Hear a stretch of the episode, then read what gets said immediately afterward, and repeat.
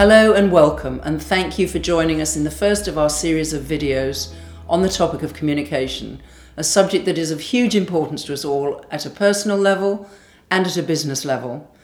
Let's start by introducing ourselves. My name is Jenny Powell, I'm the director of Miradorus.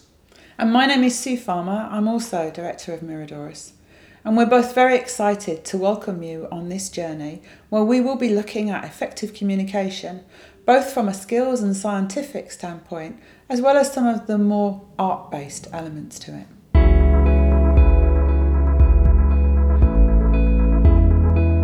So, in this session, we're going to focus on the core fundamental skills of communication.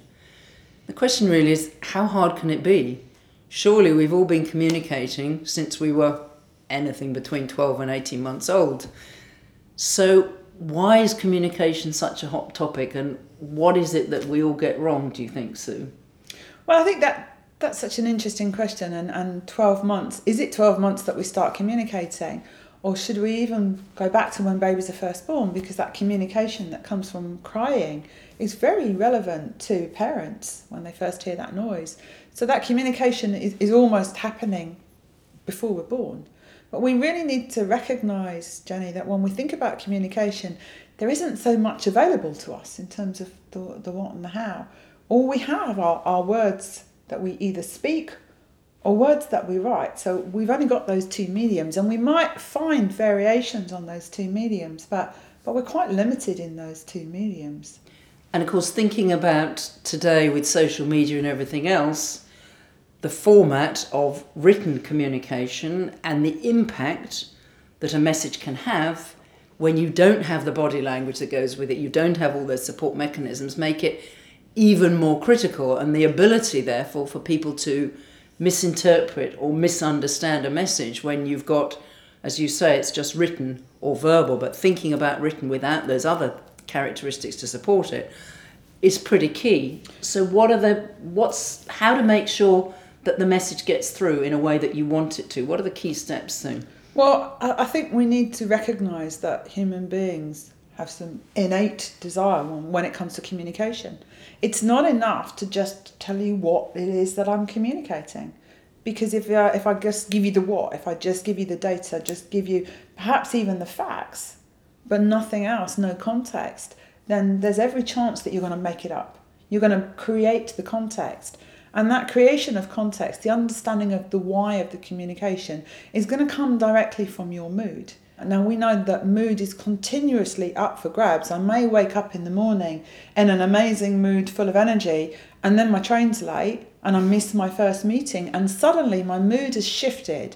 So, the impact of how I'm going to interpret any communication that's coming from you, no matter how clearly you believe it's delivered, is going to be very dependent on how I translate that on the inside. So, that, that why becomes critical because otherwise the why is going to change based on my mood. So, it's not about just telling me what, Jenny, it's about telling me why it is that you're communicating with me. If I just say, for example, to you, see, see me in my office at five o'clock, you might know that that's because you've been doing an amazing job all week, or you might think that it's because you were late this morning. So you will start to tell yourself all sorts of stories which may well be negative. And thinking about that example, it's only 10 o'clock when the manager's come in and said, I want to see you this afternoon. I've got the rest of the day to really impact my productivity, to impact my own communication, because I've told this story to myself and I'm thinking, why, why, why? And the why isn't good. Absolutely, so, and bec- because of the way the human brain works, that initial why story is, is might start of, of, you know, well, it's because I was late this morning. And then given a little bit of time, that why becomes, oh yeah, but I was late last week. And figures have been down lately. And there's been this talk about cost cutting. And before we know it, what was whatever the conversation was going to be about this afternoon, I start to talk to someone else about redundancy. Or I'm sure that, that we're going to start on the consultation for redundancy just because I've had a bad morning. So, a simple miscommunication that's focused on the what and hasn't given the why has triggered a potentially really significant amount of behaviour and impact and feelings and everything else that could affect a whole office. Could affect the performance in the office. So, what are the skills that that manager, taking that instance, what are the what should that manager have done in order to paint the right picture? And what we're talking about really here is aligning the intention behind the communication with the effect, making sure the message lands in exactly the way we want it to.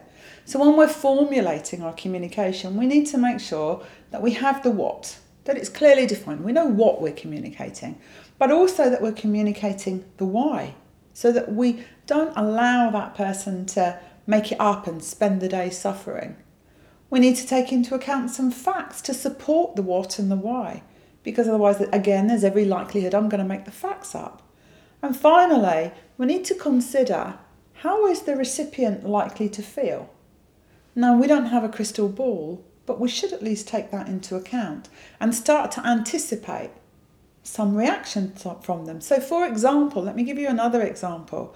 Uh, if I'm working in an environment that has multiple branches, then maybe if I just say to you, Jenny, we're going to need to relocate you, the story about that could be relocation from Edinburgh to John O'Groats, for example, or it could be to a branch a couple of miles down the road. If I don't supply the facts, the reasoning that, that there is a need for that relocation could be because I know that that branch is short staffed, or it could be because you've always had it in for me and this is just your way of getting back at me. And from a feeling point of view, if you're not anticipating that that might create some insecurity in me, then my feelings and my emotions are likely to run rampant and impact everybody else around me because I'm going to talk about it.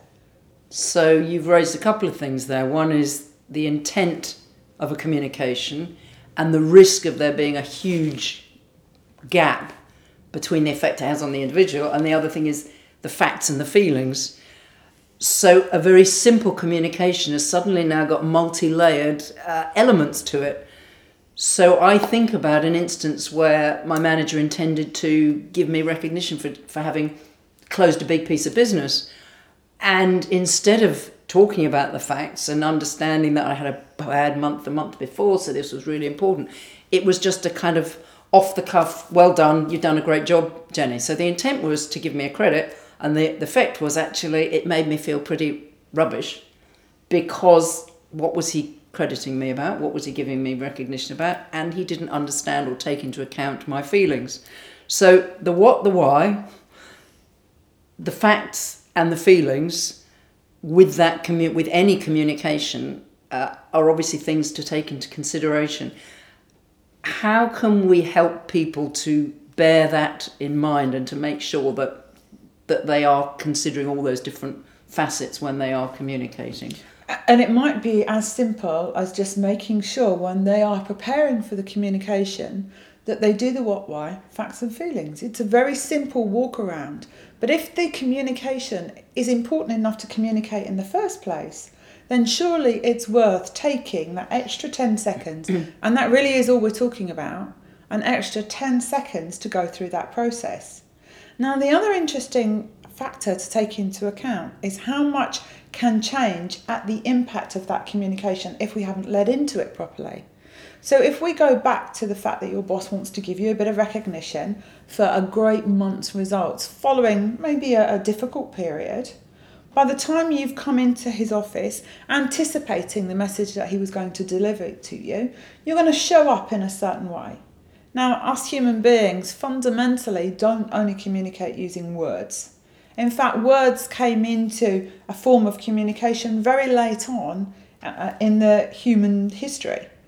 And when we show up demonstrating body language which says, I'm either defensive, I'm mm-hmm. aggressive, mm-hmm. I'm subservient, just because of the message that's been running through me, the recipient's head during the day, preparing for this final communication. The body language communication between the two of us may very well change the content of the communication that was going to be delivered. So there you are, expecting bad news from your boss. And if I'm your boss and you're showing up in, in that very defensive, aggressive type mode, ready to look after yourself, instead of congratulating you on a great month, I might well now be considering what's going on. And all thought of the positive communication I prepared for now disappears. Um, and my innate response to that body language is to find out what's going on, but also to become potentially slightly defensive and aggressive myself. So the message you now walk away with echoes all of those fears that you built up during that day, which was not the intent of the communication at all. So I cannot yeah. emphasize how important that step of, of what, why, facts and feelings is. Otherwise, we're in the gambling game. We're gambling with intent and effect. And that also links to listening because I'm going into the office possibly not hearing what the manager is trying to communicate. Absolutely. So again, when we you've talked about we, we've talked about the skill of, of giving information, there's listening and there's questioning, which are really the only skills that, that we've got from a communication point of view, in addition to informing. So, how do we open our minds to actually hear what's being said rather than hear what we want to hear or what we know already we are going to hear? So, how do we help ourselves to listen more effectively? And that's a really key skill. And again, it's one of those conversations that we could say, well, we all do it, don't we? You know, it's something that we learn at such a, a, long, a young age. Why are we even bothering to discuss it? But how many people really hear the message? From a brain perspective, there's a couple of hurdles that we have to overcome. Now, along comes that body language, and, and we know that that accounts for 55% of all communication. So, all sorts of subconscious communication is going on between the two of us before we even get to the point of opening our mouth. But then, tonality. Tonality is mm-hmm. 38% of that communication. So, the tone in which we're communicating with each other and the body language that we're using is far more important than the words that we're ever going to use. So, tonality and authenticity, being real and meaning what you say, is absolutely critical. Now, let's go back to that conversation where you're expecting to hear bad news. I'm wanting to deliver positive news. Your body language is, is a bit strange. It's not quite as I'm expecting we start the communication, I inform you, and at this point I'm, I'm informing you in a very balanced way. So I'm giving you the, the what that I didn't have time to give you this morning when I asked you to come to my office. Mm-hmm. I'm giving you the why. I'm giving you the facts and feelings, and my tone is very aligned to my open body language, but I'm being met with resistance, with a bit of almost defensiveness. Now that's confusing me. Your body language is confusing me, it's confusing my message. But I'm also confused by your reactions to what I'm saying. And the reason I'm confused is because you were expecting to hear something different. And so you've got some wonderful filters running on your ears. And because you had this expectation, which of course at this point is not serving you well, you had an expectation to hear some negative news all you're listening for is negativity. Mm-hmm. So you filtered out anything I'm going to say that's positive. You just don't hear it. And I begin to sense you're not listening and I'm wasting my time. And that wasting my time can either build into a story now in my head about the value that you really can add to this business and whether this good month you've just had was just a fluke and, and am I just wasting my time communicating to you? Or I can come in with another communication skill at this. And that's the skill of questioning. I can start to understand what's happening here. And questioning is another one of those skills. We, we can all ask questions, can't we? Well, exactly. We've all been asking questions. As children, interestingly, the question that children ask the most up to a certain age is the famous why question. Yes which is a very good question to uncover. You were talking about communicating the what and the why. And why is a question that will help to get to root causes and really understand what's going on in somebody's head. Somewhere we stop asking those open, I want to know, I don't mind owning up to not knowing the answer to everything.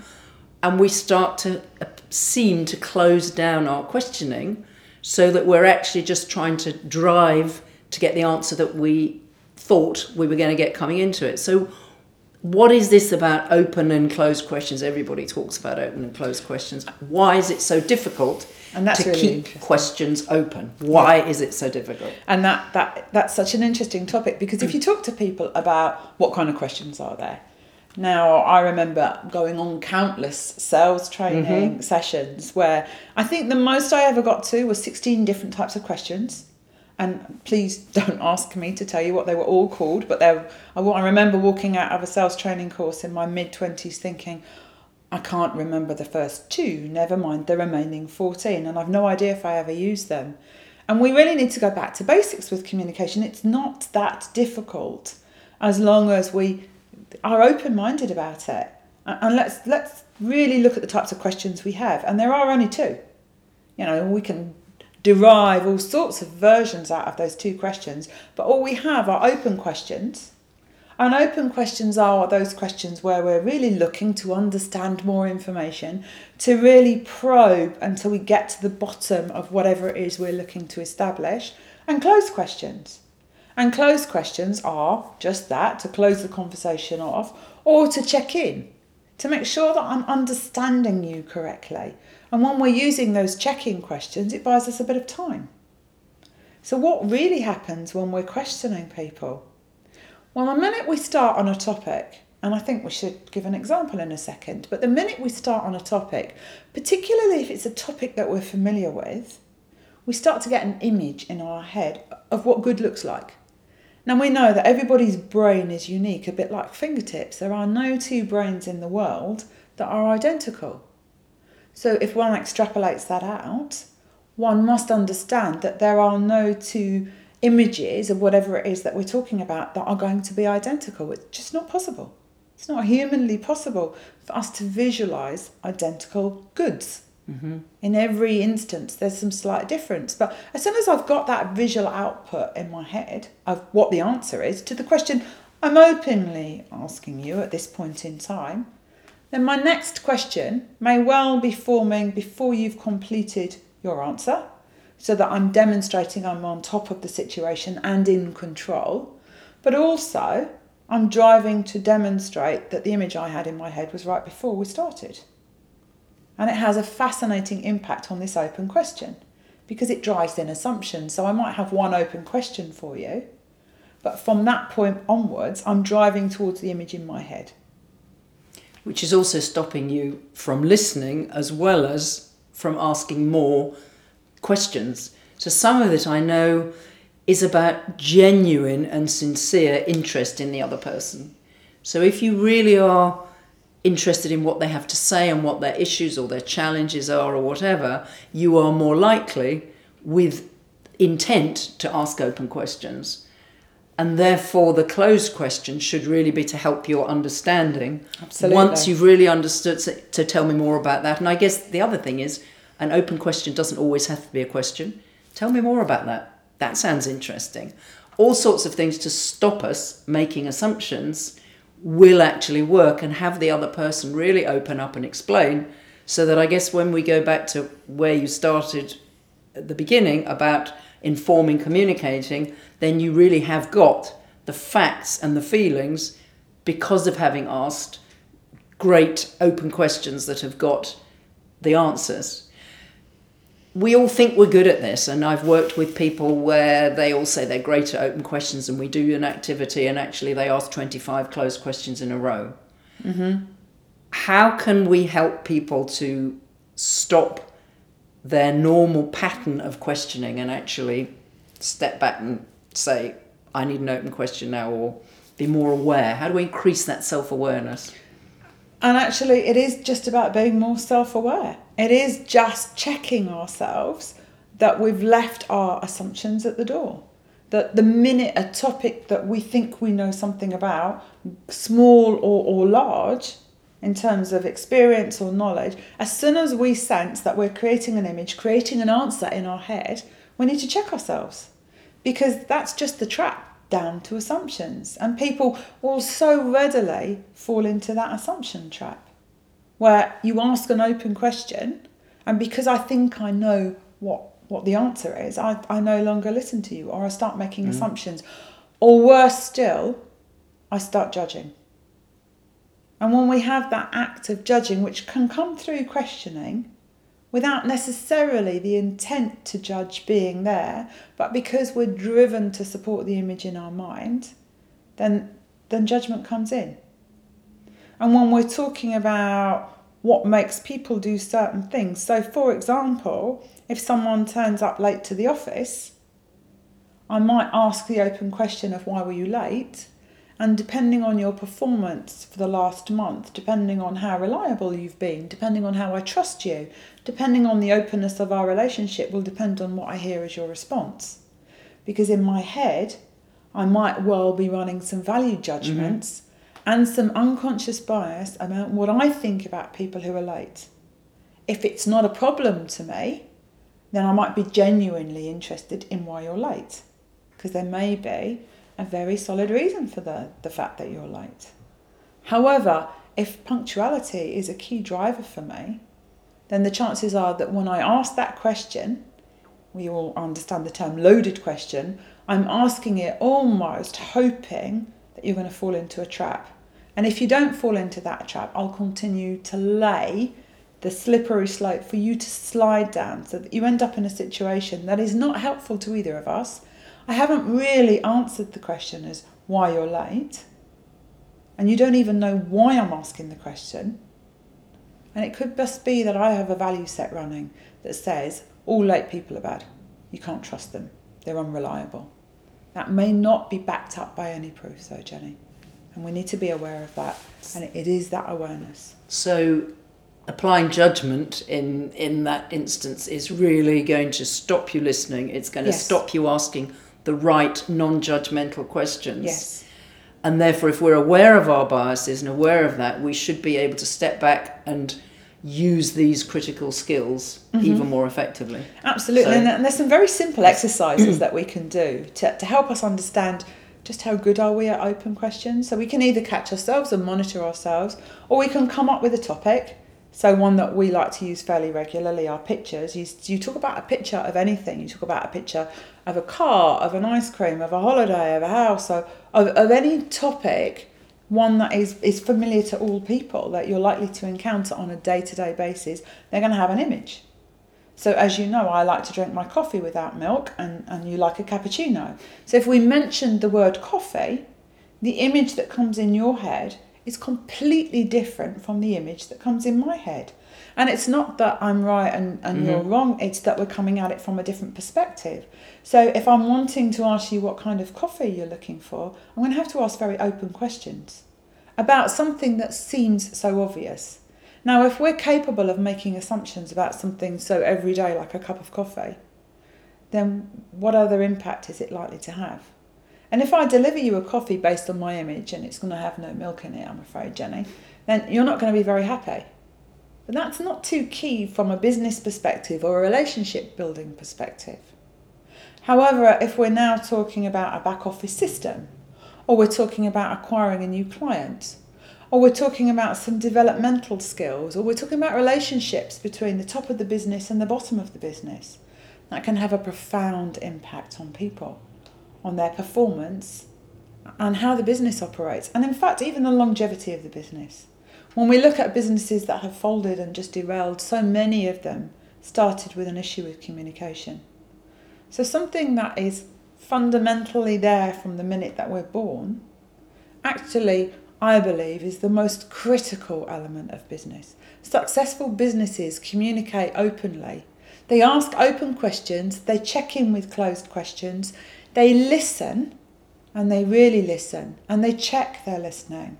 And it's not about being right, which is what those leading close questions deliver continuously. It's about hearing. I no longer need to be right, I need to listen and understand. And then it's about clarity of informing. Because how often does informing not happen in a way that is consistent? And we have a change in company policy or a new product launch or a shift in the marketing perspective, or a change in personnel. And the information relating to that goes in one form to one, one team member, in a completely different form to another team member. And how many office communications run on a sheep dip basis? You're here, And therefore, you will be communicated with, and I'm going to communicate with you all in the same way. How often do we check the clarity? When we're communicating, it tends to be one way, and yet surely communication has to be two way. Do we use jargon and then check in that people understand that jargon? Because if I don't, and I'm in a situation where I'm feeling slightly insecure or maybe intimidated, am I going to be brave enough to check that they are that I understand the three letter acronym that you've just used or a word that I haven't heard utilised before? Is it concise? Are we delivering 50 bits of information at once and I can only grab the mm. first one or two and then the rest become a blur and the more I panic about it, the more elusive those messages seem to be. So are we just being direct and concise and making sure that they're easy to understand? Are they relevant to me? There is nothing worse than having 30, 40 people squashed into a room going for a, a sheep dip communication. And because it's not relevant to 50% of the room, they're a bit disruptive, they're a bit bored, they shuffle about a bit, they create distractions that get, get in the way of clear listening. Is the information accurate? How often do we get half stories or elements of inaccuracy, bits that we know not to be true? And therefore, can we trust the rest of the communication because we've started from an inaccurate perspective? And then is it completed? Or is it drip fed in instalments? And in between those instalments, because the what, why, facts, and feelings are not clear, I make it up because I'm not going to allow black holes. I need completion in my head. So, how we inform, how we question, how we listen, if we can't do it without um, pre-deciding, predetermining, having some prejudice, some unconscious bias dominating the way we communicate, then we're hampering ourselves before we even start. And the chances of success for business are diminished greatly from something that we learned when we were, before we could even talk. And all those tools apply in only two scenarios verbally and in writing. And in writing, everything you've just described is even more even more critical.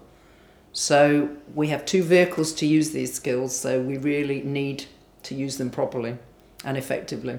And the great thing is, it's easy to practice because we do it all day, mm-hmm. every day, in one form or another. We're continually communicating with ourselves, with the internal chatterbox, or we're continually communicating on the outside. So I think we really should just practice questioning, listening, and informing, becoming self aware, making sure that whether we're writing or whether we're speaking, we always cover the what, why, facts, and feelings to make sure that the intention of the communication is always delivered with the effect.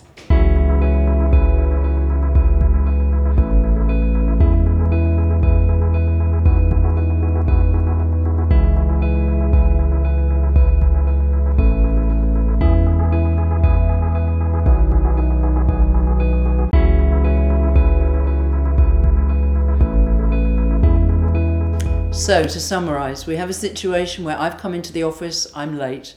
I've been called in by my manager who says, Come and see me at five o'clock in the afternoon. I don't know why she wants to see me. I'm hoping that I'll get some recognition because I've had a great month's sales on the back of a couple of not great month sales, if we're going to be honest about it. My manager, all through the day, is not busy doing other things. I'm thinking, is she going to give me recognition? Is she going to give me praise? Or is she going to tell me off for being late? How important is it for my manager when she sees me to consider what the facts are she really wants to communicate, my feelings, what stories are running in my head, and therefore whether the intent of that conversation is really going to have the impact and the effect that she wants it to, because essentially she wants me to sell even more the following month.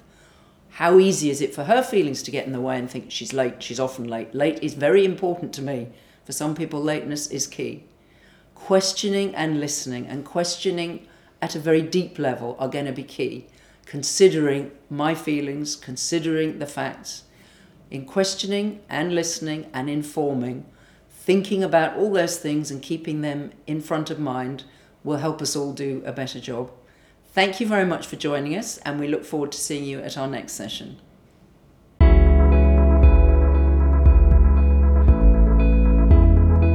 So, in our next session, we will be looking at how our thinking and our thinking preferences impact our ability and effectiveness to use those core and critical questioning and listening skills, and also impact whether our preferred method of communication, be it writing or verbal, is necessarily the preferred way in which the people we are communicating with are actually most likely to hear the message.